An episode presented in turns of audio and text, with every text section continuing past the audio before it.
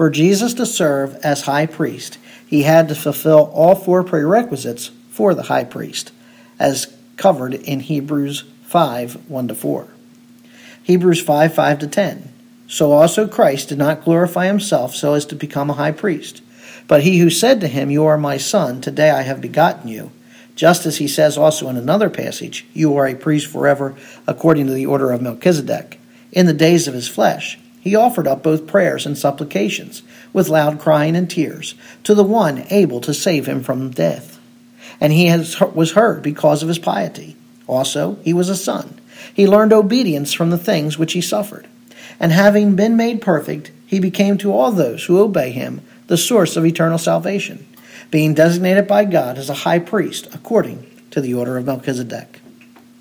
First, like Aaron, Jesus was appointed by God to be a high priest. The phrase, so also Christ, compares Jesus' high priestly appointment to that of Aaron's.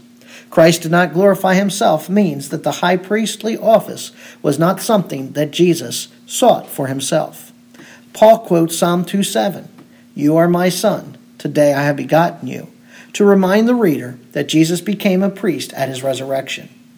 Today refers to the day Christ was enthroned.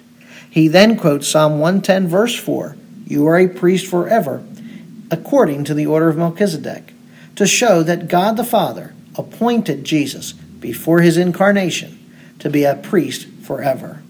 Jesus is designated or given the title High Priest by God. Next time, we'll look at the second qualification of Christ to be priest.